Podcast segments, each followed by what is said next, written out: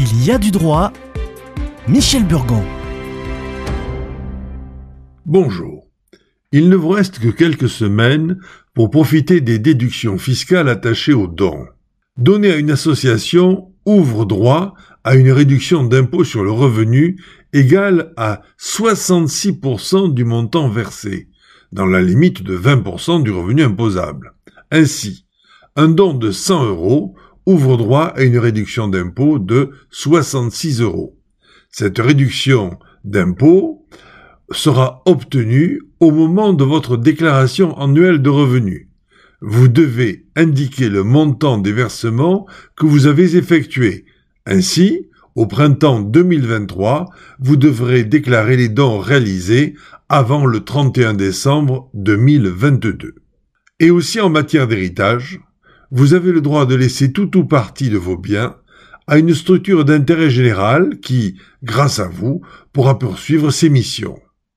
Et si vos héritiers sont des frères ou des neveux lourdement taxés, une combinaison à droite de legs à une association d'utilité publique peut vous permettre de les gratifier en utilisant cette association pour réduire la fiscalité de vos parents.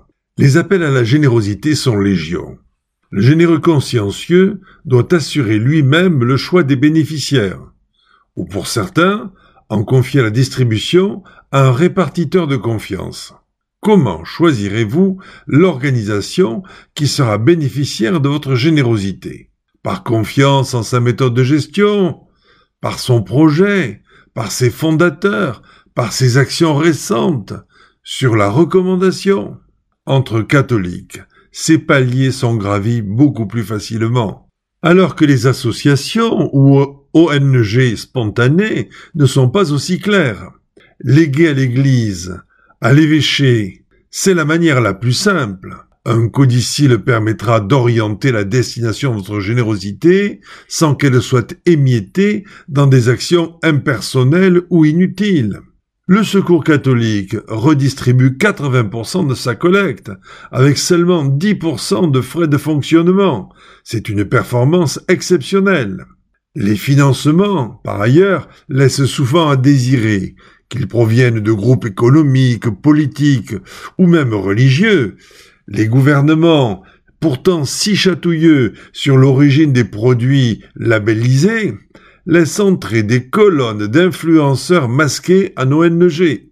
Les établissements d'enseignement communautaristes et les ONG aidant les migrants nous rappellent aujourd'hui le caractère subversif.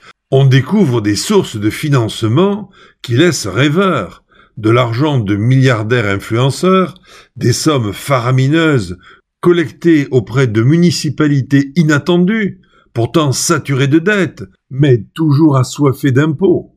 Et bien souvent, pour des actions à contrario des espérances et des besoins des populations, et même des gouvernements.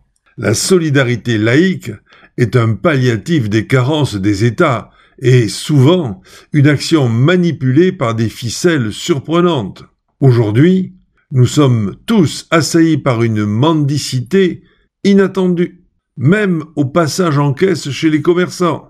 A contrario, la solidarité religieuse est un concept de proximité de cœur et d'esprit, mais aussi d'évangélisation, c'est-à-dire d'assimilation.